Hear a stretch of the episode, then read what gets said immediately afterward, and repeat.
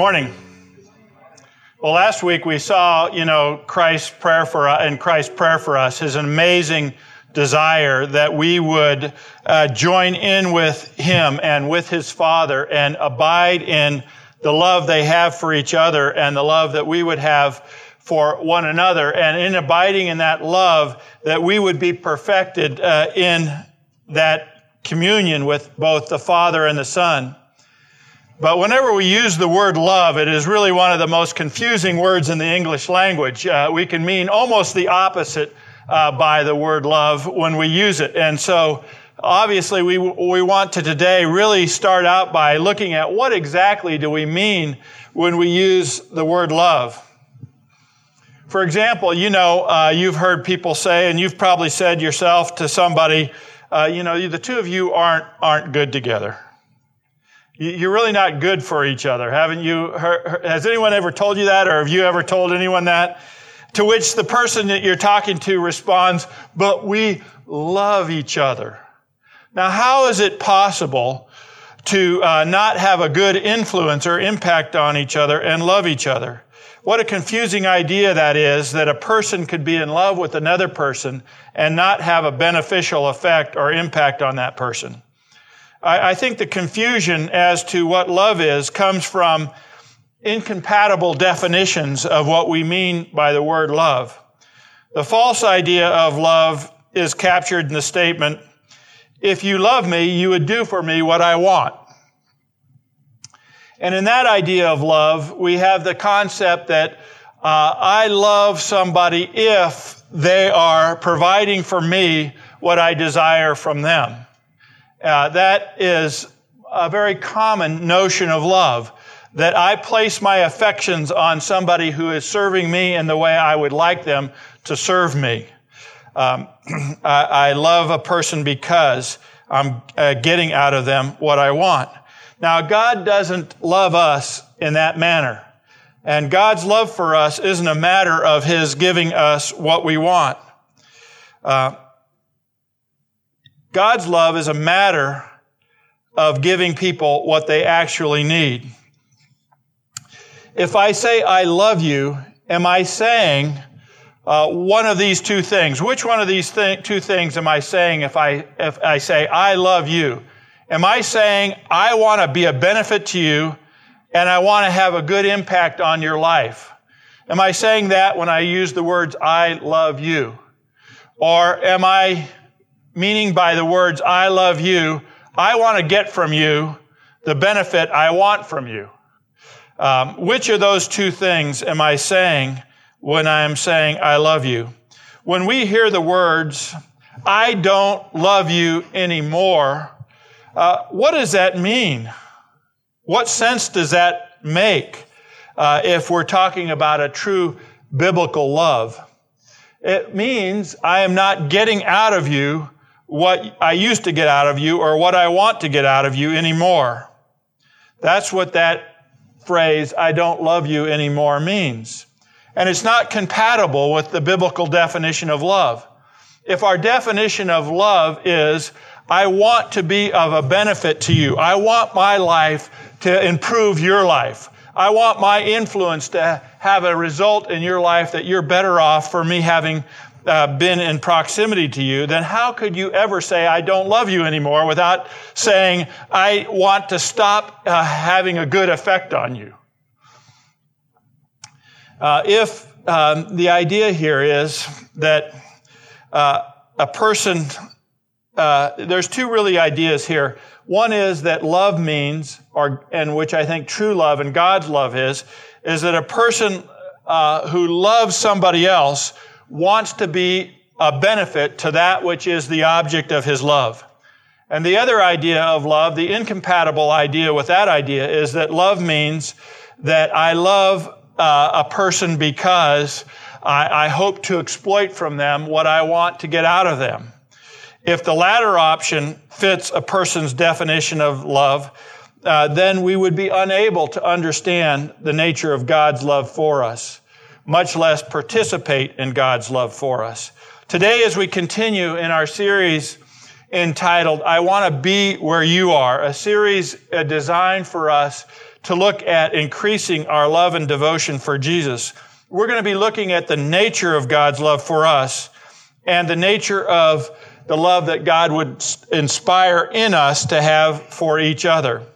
Last week, as I mentioned, we looked at Christ's prayer for us. We looked at his high priestly prayer for us. And in that prayer, we see the central theme of what he wants for us. He wants for us to be reconciled to him and to his Father in this holy divine communion uh, of of sharing with us and having the same love in us that each of them have for one another. And in that communion of love, he sees how we are made complete, how we are perfected in that uh, community of love with both he and his father. And, uh, you know, in Jesus' prayer, uh, we see for us the opportunity for us to not only be made perfect in his love, but to be made like God in his love, that we would be made complete and be perfected in his love. And this week, we're going to be looking at 1 John chapter 4, and we're going to be taking a closer look at what kind of love it is that he's talking about when he's invited us into the communion of the love that he has for the Father, that the Father has for him and that they have for us. What is the nature of God's love towards us? And what is the nature of the love that God wants us to have towards each other? When we use the word love, are we clear on what we mean by it? Or do we have a distorted view of love? How do we know that God loves us? And how do we know that we love God? How do we know that God's love for us is real? And how do we know that our love for God is real? How do we know that? Well, today we're going to be looking at those questions as we look at 1 John chapter 4, verses 7 through 21. And today's message is entitled, In This Is Love. In this, this, in this is love. And we'll be looking at 1 John chapter 4, verses 7 through 21. Heavenly Father, Lord, we just pray this morning that as we look at your word, that it would be powerful to us, that it would be insightful, that it would make a difference in our lives, that we would see clearly what biblical love is and be able to distinguish uh, between what we call love and what truly love is. Lord, we come before you and we thank you that you have shown us what love is. And we pray that we would see it clearly this day and that not only would we experience it from you, but other people would experience it from us. We pray and we pray that you'd bless this uh, reading this morning in Christ's name. Amen. Okay, 1 John chapter 4, beginning at verse 7, it says this. Beloved, let us love one another, for love is from God. And whoever loves has been born of God and knows God. Anyone who does not love does not know God because God is love. In this, the love of God was made manifest among us, that God sent his only Son into the world so that we might live through him. In this is love, not that we loved God, but that he loved us and sent his Son to be the propitiation for our sins. Beloved, if God so loved us, we also ought to love one another. No one has ever seen God. If we love one another, God abides in us and his love is made and his love is perfected in us. By this we know that we abide in him and he in us because he has given us his spirit. And we have seen and testified that the Father has sent his son to be with, to be the Savior of the world. Whoever confesses that Jesus is the Son of God, God abides in him and he in God. So, we have come to know and to believe the love that God has, uh, has for us. God is love, and whoever abides in love abides in God, and God abides in him. By this is love perfected with us so that we may have confidence for the day of judgment because as he is, so also we, uh, so all, also are we in this world. There is no fear in love, but perfect love casts out fear. For fear has to do with punishment, and whoever fears has been perfect, whoever, uh, whoever, and whoever fears has not been perfected in love. We love because he first loved us. If anyone says, I love God and hates his brother, he is a liar. For he who does not love, does not love his brother, whom he has, uh, whom he has seen, cannot love God, whom he has not seen. And this command we have from him whoever loves God must also love his brother. So, what is love? Uh, to see love in its truest form and its purest form, pure love in its ultimate expression, we have to look at God's love for us and understand that from that what love actually is. God's love is most clearly seen in Jesus. Verse 9 says this, in this, underlining this, the love of God was made manifest among us. In this, the love of God was made manifest. So in what? In this, the love of God was made manifest that God sent his only son into the world so that we might live through him. Uh, so God's love was made manifest. It was on display. It was made visible. It was openly declared and it was able, we were able to deserve, observe it and understand it.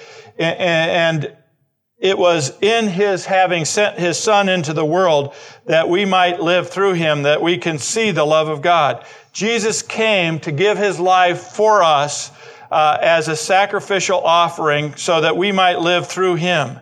And it's in this that we see God's love for us, His sacrificing of His Son on our behalf, that we might possibly benefit by that. Being made alive in Him, being revived from our spiritual death into eternal life in Him.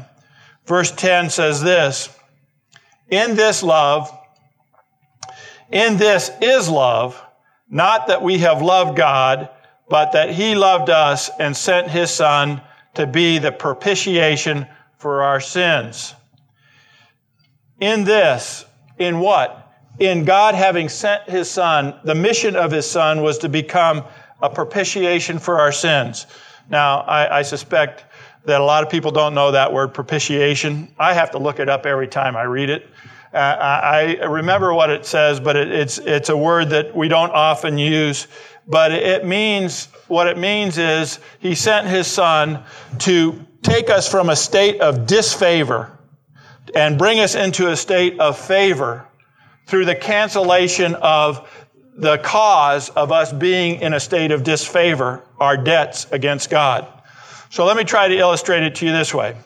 Supposing, for example, you got caught you were stealing electricity from Edison. You, you had some jumper cables going up to the, uh, to, to the service main and you ran them past the meter and into your box there. And you would do that for a couple weeks every month. Uh, to bypass your meter. And you did that year after year after year. And finally you got caught. And they calculated your back expense and, and your back uh, uh, cost from all the electricity you stole. They put some penalties on that, and it was way too expensive for you to be able to pay. So they shut off your electricity, and you are left in cut off in the cold and in the dark because your debt to repay was too great. And so a rich relative of yours comes along and he reconciles with the electric company the full debt that you've paid and all of the back fees and taxes and fines and everything that, together, and he brings you back into good standing with the electric company to where they are willing to reconnect your service again and uh, your lights come back on again. Now, that person who would have brought you back into favor with the electric company would be called your propitiator. and he would have performed what is called propitiation on your behalf. And this is what Christ is. He's our propitiator. He's taken the insurmountable debt that our crimes have accrued to us against God, and He's paid for those crimes and then some, and brought us back into uh, God's favor from a state of disfavor as a result of our sins. Our sins are a rejection of God's will. Our sin at heart is saying we are smarter than you, God. We know what we're doing. We're going to do it our way. And uh, uh, we cut ourselves off from Him and from His truth and from His wisdom. And we end up in a state of, uh, you know, indebtedness and disfavor. And in our state of indebtedness and, and, and, uh, disfavor, we lack any love for God and we are separated from Him. And as we find ourselves in this disconnected state, we also realize that there's nothing we can do about it. Uh, the penalty is too great for us to pay. We are in the cold and we are in the dark and we're separate from the favor of the Creator who is the source of all that is good and, and right. And uh, we, we live in a spiritually dead condition. Nevertheless, even in this spiritually dead condition, he loves us because His love for us isn't a matter of whether He's getting out of us what He wants from us. His love is a, a godly love. His love is a desire to benefit us, a benefit us even when we're estranged from Him, because that's the nature of God. And He shows that love to us by sending His beloved Son to be our propitiator. He desires to benefit us even in our state of fallenness and disfavor to Him. His love for us is not dependent upon us being in a right relationship or a right condition on him, uh, with Him. His love for us is dependent upon His nature and what He's like. Uh, the theme this morning is this that God first loved us. Verse 10. God first loved us. God's love for us was initiated when we were not in a good relationship with Him. He loved us before we responded well to Him. Um, verse 10 says this, in this is love, not that we loved God, but that He loved us and sent His Son to be the propitiation for our sins. God's love for us was initiated not by us, and not by our responsiveness to Him. It was initiated out of His own independent nature. We, as the objects of His love, by His own desire, He wanted us to benefit from Him. And that's what love is. Love is when you want somebody to, to, when you want your life to have a beneficial impact on them, regardless of how they are affecting you. And that's the way God is. He, he wants to benefit us even if we are displeasing to Him. Because true love isn't based on what the lover gets out of the object of his love, but true love is based on the lover's desire to benefit the object of his love. God's ultimately, God's unilateral love for us um, is determined by his nature and his desire to meet uh, us and give us what we need well before we have a favorable disposition towards him. When Jesus commands us to love our enemies, it seems like a very difficult command. If I were to say to you this morning, you know, what Jesus, what, what Jesus wants for you today is to love your enemies, you cannot do that if you have a worldly notion of love. It would get very confusing for you to think about loving your enemies if you're thinking love is trying to get a person to provide for you what you want from them. If love is based on, on the other hand, your desire to be an object of benefit or blessing to whoever you're coming into contact with, universally, like God's love is, He, he desires to be a, a blessing and a benefit to whoever His Spirit touches, then it would have an impact even on your enemies. If we love like God's love loves, then we have a desire to better whoever we're influencing, even our enemies. True love is based on the desire to be beneficial. And in that, if we're truly and, you know, inspired by the love of Christ for us, it is possible for us to want to be beneficial to those who are even our enemies. In fact, the love God showed towards us is exactly that.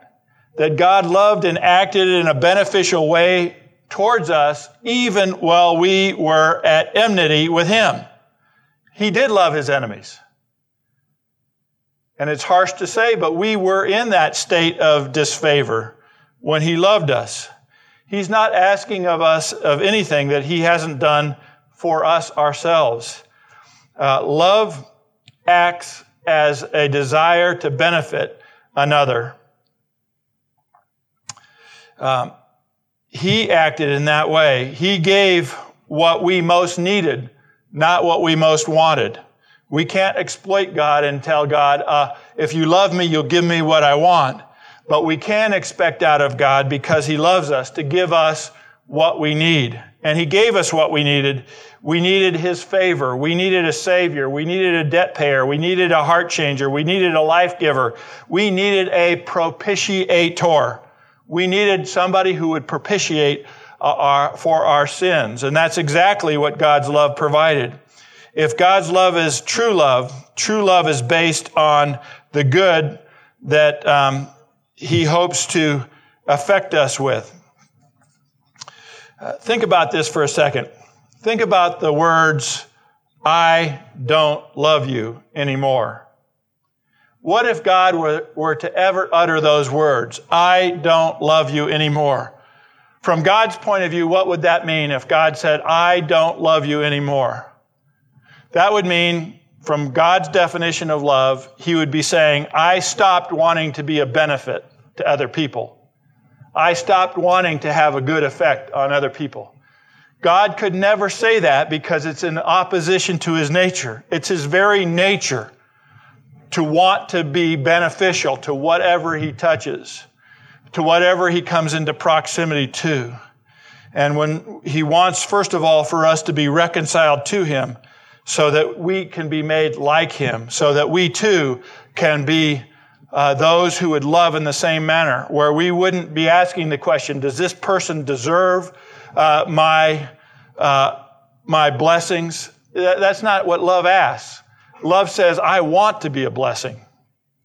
I want the people that I am around to be better off for my proximity, uh, regardless of what I'm getting out of them.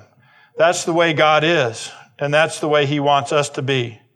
Uh, God could never use the words, uh, I don't love you anymore, because He would be denying His very nature. Um, his very nature is caught in this theme here that God first loved us. He loved us because He is love. It is His nature to want to be a benefit. Point number one is we love because He first loved us what enables us to love one another is that we enter into the love that God had for us prior to our even being reconciled to Him. Verses 19 through 21 says this We love because He first loved us. If anyone says, I love God and hates his brother, he is a liar. For he who does not love his brother whom he has seen cannot love God whom he has not seen. And this commandment we have from him whoever loves God must love his brother. Um, when we are loved first by God, and when we enter into communion with that love of God, by putting our faith in Christ Jesus, the result is we start loving others like God loved us we are infected by God's desire to be a blessing to us. Uh, and in that, being affected by that, we start wanting to be a blessing to other people. We have an independent desire to benefit other people when we are abiding in God's love. And we know we're abiding in God's love when all of a sudden we start wanting gee, I hope I, I, I hope I have a, a, good effect on this person, or I hope I have a good effect on that person. Uh, that, that kind of love is authored by the love that God has for us. Um, so, you know, as we function together as a church, and as we come together as a body of Christ, and as we have joined ourselves to the love of God, uh, we start asking ourselves, born out of God's love, how can I use the gifts that God has given me to benefit those that I'm in fellowship with? My hope as your pastor is that I will benefit you by the gifts that God has given me. And that you will want to benefit me and the rest of the body with the gifts that God has given you to share. Together, we can ourselves be a manifestation of love.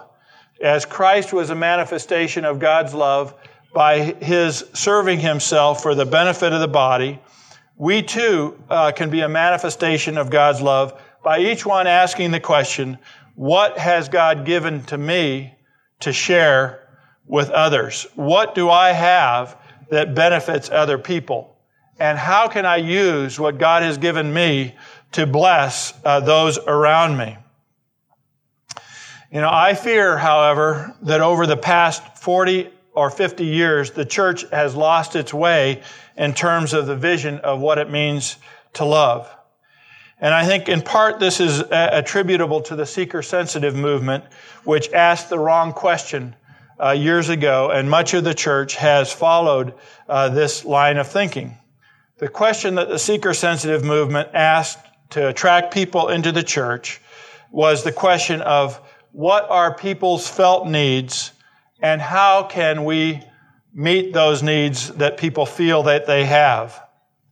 The right question to ask is what are people's essential needs and how can we meet what they really need? Now imagine for a second if the life and the ministry of Jesus Christ, he were to ask the seeker sensitive questions. If Christ would have started his ministry asking the question, what do people feel they need and how can I meet their felt needs? What if Jesus would have gone out and taken a survey on the streets and asked people, what do you want out of a Savior? And how can I provide what you want for me as your Savior? How many people on the streets uh, uh, uh, giving a, given a survey would have said, Lord, what I really need is a propitiator. I need somebody who would take me from a state of disfavor from God Almighty into a state of favor. You know, I don't think there would have been a single person in the first century that said, What I need out of my, my Messiah is uh, somebody who would die on the cross as an atoning sacrifice for my sins so that my debt could be completely paid. I don't think anyone would have said that. But that was, from Christ's perspective, our greatest need. He didn't ask the question, What do you feel you need? People would have said, I need more money, I need more food, I need another beer, I need something. But they wouldn't have said, I need a propitiator. But Jesus knew that that's what they needed, and that out of his love is what he provided. Uh, he, he became my propitiator is because I needed that more than I needed any of my felt needs. He d- died in my place as a uh, payment for the, my crimes against God. God's love is not giving people what they want. God's love is giving people what would bring them the greatest benefit. Once we enter into that love, we are perfected by it, and we are driven in the same way with the same motives. You know, to ask the question, how can we give to others what they truly need? Not what they are demanding, not what they are uh, asking for, but what they really need. Um, how can we be a benefit to them? Again, this morning, the theme is God's, God first loved us. And point number one is we love because he first loved us. And point number two is perfect love casts out fear. Um, Let's take a look at verses 18, 17 and 18. Perfect love casts out fear. By this is love perfected with us. That's what we looked at last week, how we are made complete, tetelestai, made whole, made full, made complete in the love of God. By this, love is perfected with us so that we may have confidence for the day of judgment. What gives us confidence in the day of judgment? Because as He is, also are we in this world. The more we become like Christ, the more confident that we are in the day of judgment. The more we desire to be a benefit to those around us, the more confident we are as we face uh, our day of accountability. Uh, there is no fear in love, but perfect love casts out fear. For fear has to do with punishment, and whoever fears has not been perfected in love. So, by this divine communion that Christ has invited us into, that communion that we studied last week results in our completion, our having been perfected in love. And in that state of perfected love, uh, if we were to reach that state of perfected love, there would be absolutely no room for fear because fear has to do with some possibility of harm. In this case, some possibility of judgment going astray. And when we are perfected in Christ's love, we know so thoroughly how his atoning sacrifice has paid the penalty for our sins that we, in his love and recognize what he has bestowed upon us, we have no fear of punishment. Punishment is, a, is an issue that's been dealt with. Now, um, how do we understand this passage in light of the Bible's emphasis in passage after passage to, uh, to fear God. Th- this seems to be in opposition with the idea of fearing God. We, know from Proverbs, for example, that it says, The fear of the Lord is the beginning of wisdom. It is the prerequisite to becoming wise. So, how, how do we come to reconcile this idea of being uh, called to fear God with this, uh, with this total absence of fear of God? How, how do we come to understand that? And um, the way I understand it is this that the fear of the Lord is the tutor that brings us into a place where we don't have to fear anymore. How does it work? The fear of the Lord leads us into a, a recognition for our real need, the need for a propitiator, the need for uh, an atoning sacrifice we, the fear of the Lord, the fear of facing Him and facing Him in light of the crimes that we have committed against Him, uh, bring us into a state where we realize we need a Savior. Without that fear of the Lord, we never are aware of our greatest need. And we all we think is we need another beer, or we need another this, or we need another that. We, we are, without the fear of the Lord, we're unaware uh, of uh, the greatest danger that we face. So the fear of the, uh, the Lord brings us to our, uh, an awareness of our need for salvation. And as we discover uh, our need for salvation, Christ presents us for us to a, presents us with a solution that was born out of God's love for us. The love that God has for us has provided for us a Savior, a propitiator that will overcome uh, our debt against God. We enter into that love, and that love changes us and so perfects us that we have no longer any near need for fear afterwards, leaving us uh, no reason to fear God's judgment. Let me try to make it simple here in this fear flow chart. Uh, we have a reason to be afraid. We stand in opposition to God, and we need that opposition overcome. And in that, we discover the solution, which is salvation through Christ and once we've entered into salvation through Christ and become united in God's love, then uh, it results in the absence of fear. So there's a progression from fear tutoring us into a place where we won't have to be afraid. Um, our fear becomes like an iceberg floating into warmer waters. Uh, as soon as it gets into that love, uh, as soon as our fear gets into that all pervasive, perfecting love, uh, our fears melt away. As long as we're separate from it, uh, it stays, that iceberg, like stays in cold water, it will stay frozen. But as the currents take it into the warmer water, it, it, it thaws out.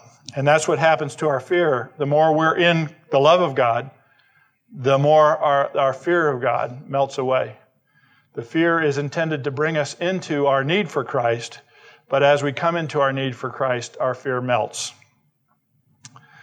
Um, so, again, this morning, um, God first loved us. Point number one is we love because He first loved us. And point number two is perfect love casts out all fear.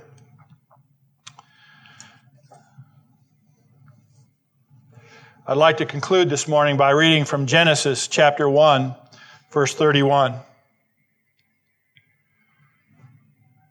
where God says, I saw everything, and God saw everything that He had made, and behold, it was very good. Everything that God makes, everything that He touches, everything that He uh, is ever in proximity with is made good, very good, because it's in the nature of love to benefit that which it touches. And you ask the question, and then where does evil come from? And why does God allow evil in the world? And I want to just tell you this that evil isn't a created thing. Evil is a, a reduction of something that was made good by God. If I had a, say, a paper cup in front of you, and it was in a good state to where it could hold water, uh, I wouldn't be creating anything if I ripped it in half and it no longer could function the way it was designed to function. Everything that God touches, everything that is good, everything that He's around is good and made good and is made in accordance to its purpose for its function. But when something gets uh, destroyed, nothing new is created. It's what, what is good is taken from a better state to a lesser state. And God doesn't do that. It isn't God that tempts towards evil. It's our own free will that takes us away from His perfect will. And we are the ones who, who through our rejection of Him and rejection of His leadership and rejection of His wisdom, uh, cause a diminution of our own character and our own development. And when we find ourselves in a diminished state, less than what God created us to be, uh, the solution isn't to reject God, it's to come back into proximity with God. And it is Christ that has made that way open to us through the cross. That whatever He touches is good, very good. And our object ought to be to get into, uh, and into His, into wherever He is and to be touched by Him. And to reject anything that pulls us away from Him. You know, there's uh, there, there's a gal that we've been praying for for quite some time uh, that we would like to see in fellowship. And uh, last week she was actually heading to church uh, to come to fellowship with us. And um, she told my wife this week that on her way to church, uh, she got pulled over by the police and had this idea that maybe I shouldn't be going to church. There is a contest for our soul. There has to be a determination in our hearts to win the battle of where we want to be. Whether we want to be with Jesus or we want to, or we allow ourselves to be pulled and dissuaded from His presence. In His presence, there is nothing but a good result. And God said, saw everything that he had made, and behold, it was very good. Everything that God touches is very good because God is love. Thank you, Father, that you uh, have loved us even while we were yet your enemies. And because you have first loved us, we yield ourselves to you and ask, God, for your love to be in us that we might love you and want to please you, and that in wanting to please you, we would want to love each other, which pleases you. we would want to be a benefit to one another. Pray that each one of us here this day would uh, ask the question What have you given me to give to others? What have you given me, Lord, that I can pass on in a way that would be a blessing to those who are in my proximity? May we each unilaterally not think about what we're getting out of the other person, but what we're giving to the other person. What a glorious world we'd live in if everyone was thinking that way. In Christ's name, we ask that we would think that way. Amen.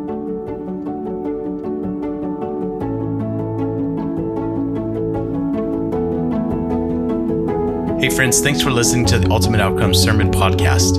Ultimate Outcomes is a nonprofit organization founded on the biblical principle that knowing and applying God's truth makes a difference in the quality and destiny of our lives. It is our prayer that this podcast and its resources bless you and your churches as much as it has blessed all of us who have learned from the biblical teachings of Richard Elwell. Thanks for listening. And for more resources, visit www.ultimateoutcomes.org.